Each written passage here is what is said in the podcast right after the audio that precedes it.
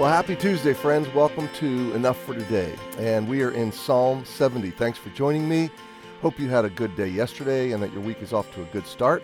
I want to quickly say we are launching groups Wednesday night. And so join us on site Wednesday night or on the live stream if you're geographically distanced. Um, Dana and I will again conduct our welcome home class. We love this class. It's a chance for us to get to know new people that are coming into our church and uh, it's a 10 week commitment. So uh, join us for the Welcome Home class uh, downstairs in the Family Center um, at 7 o'clock. We'll begin. We'll have a great time.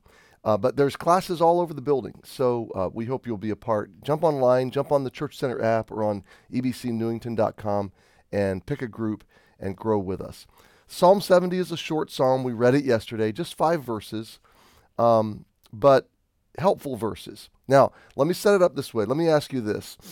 Have you are you or have you ever been in a place where you needed divine intervention? You needed God to do something and you needed him to move quickly. Like time like there was you were running out of time. Something was happening, events were transpiring where you really needed God to to get on the move. Um, or secondly, have you ever been in a situation where others were conspiring against you, maybe at work, maybe your family, uh, maybe there was false accusations or discrediting of some sort that you really was unjust. You didn't de- deserve it. You didn't earn any of it. Uh, there were just other forces, more people maybe more powerful than you or more influential than you in certain spheres, um, trying to do hurt to you or to your name. Well, this is the go-to psalm for these kinds of situations. Because here's what David's going to do. He's going to start in verse 1 by saying, God, hurry. I need your intervention. This is beyond me. I can't fix this. This is bigger than me. I need divine, providential, sovereign intervention. I need supernatural um, disruption to my situation. So he says, Make haste, O God, hurry, urgently. There's urgency here to deliver me. God, I, I need you to intervene and and deliver me from these circumstances or this situation. Make haste, hurry to help me, O Lord. Lord, I need your help. Now, God invites you to pray this way. Lord, I need your help. God, help me. Now, I need help right now. You're on safe uh, praying ground when you are in that kind of predicament and in those that kind of cry, that kind of prayer. Remember Peter walking on the water? Save me, Lord. And immediately Jesus reached out. You you'd uh, enjoy the study if you just went through the Bible, studied all the times people cried out in urgency, uh, or the Bible says cry out or cry unto thee will I cry. Um, God responds when we cry out to Him. Verse two. Now, what's going to happen? Verses two and three. He's going to contrast what should happen to those that are diabolical. Uh, verses 3 and 4, he's going to contrast the, against those that are choosing right. Um, I'm sorry, verse 4, I should say. Uh, so verses 2 and 3, he's going to contrast the diabolical, the enemies. Verse 4, those that are choosing right. And then verse 5, he's going to profile his own choice. So let's read. Let them be ashamed and confounded those that are disrupting his life, those that are being unjust. The word ashamed is to be disgraced or to feel ashamed or uh, to be made shameful, okay? Let them be confounded. The word confound um, is the picture of a, a, a, wine press, wines being, being, being crushed, uh, confused, disoriented. Let them be disrupted. It's as though David's saying, God, get into this and confuse their plans. That let them um, i'm sorry let me back up. Let, let them be ashamed and confounded that seek after my soul his life his life force his person. Let them be turned backward. That's interesting to me because I'm, I'm curious if this is written during a time when david is is fleeing and he wants his enemy to turn around.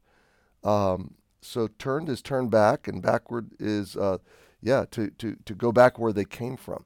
So maybe this is uh, Saul, and he's got that large band of men coming after David.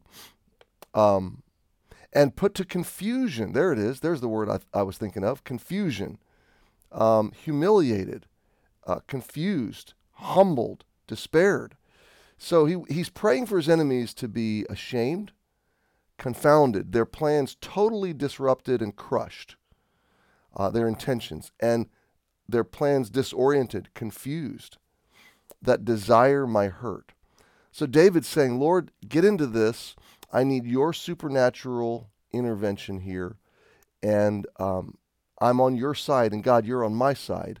And these people are not on either of our sides. So confound them, confuse them, disrupt them, uh, let their plans fall apart. The big, big, big takeaway here is that David is not taking matters into his own hands. Uh, even if he could, we know David's character is such that he wouldn't have. He's trusting God to lead him and to bring this situation to resolution. He wants it brought to resolution God's way, not his way. There's my vengeance, there's God's vengeance. Mine is always insufficient. It's never going to make me better or heal me. It's never going to totally resolve the situation. It's only going to incriminate me further, and it's going to give my enemy a, a seemingly a justified reason to come after me. If I remain in innocence and the enemy is acting unjustly and God vindicates, then I've truly been vindicated. Truly, uh, God's justice has is going to be a healing source to my soul and a justifying source to my namesake and my testimony. So he is really putting matters into God's hands.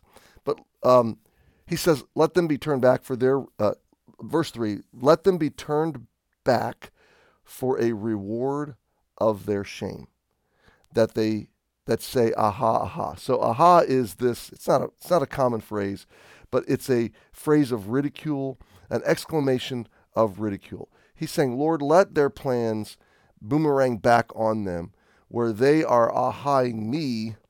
Let as they turn back and return in shamefulness, let let the respect they had turn into shame. He's he's crying out for their own plans to befall onto them, um, like uh, like stepping on a rake. Okay, in, in a in a modern um, metaphorical vernacular, David's saying, "Lord, let my enemies step on a rake. Let them fall into the pit they would put me into. Let them dig the grave. Let them fall into the grave they've dug for me." Over and over, we've seen David do this. Uh, so we're going to pause it for here today uh, because I, I want to leave the last half for tomorrow. But I want you to think about this. First of all, we all come into times where we need God's help immediately. So cry out for it. Secondly, we all going to come into times where justice, we want to take justice and matters into our own hands. Don't do that. Leave it in God's hands. And don't be afraid to pray, Lord, confuse, confuse the plans against me. Hey, happy Tuesday. Thanks for joining me. Have a great day. We'll see you tomorrow.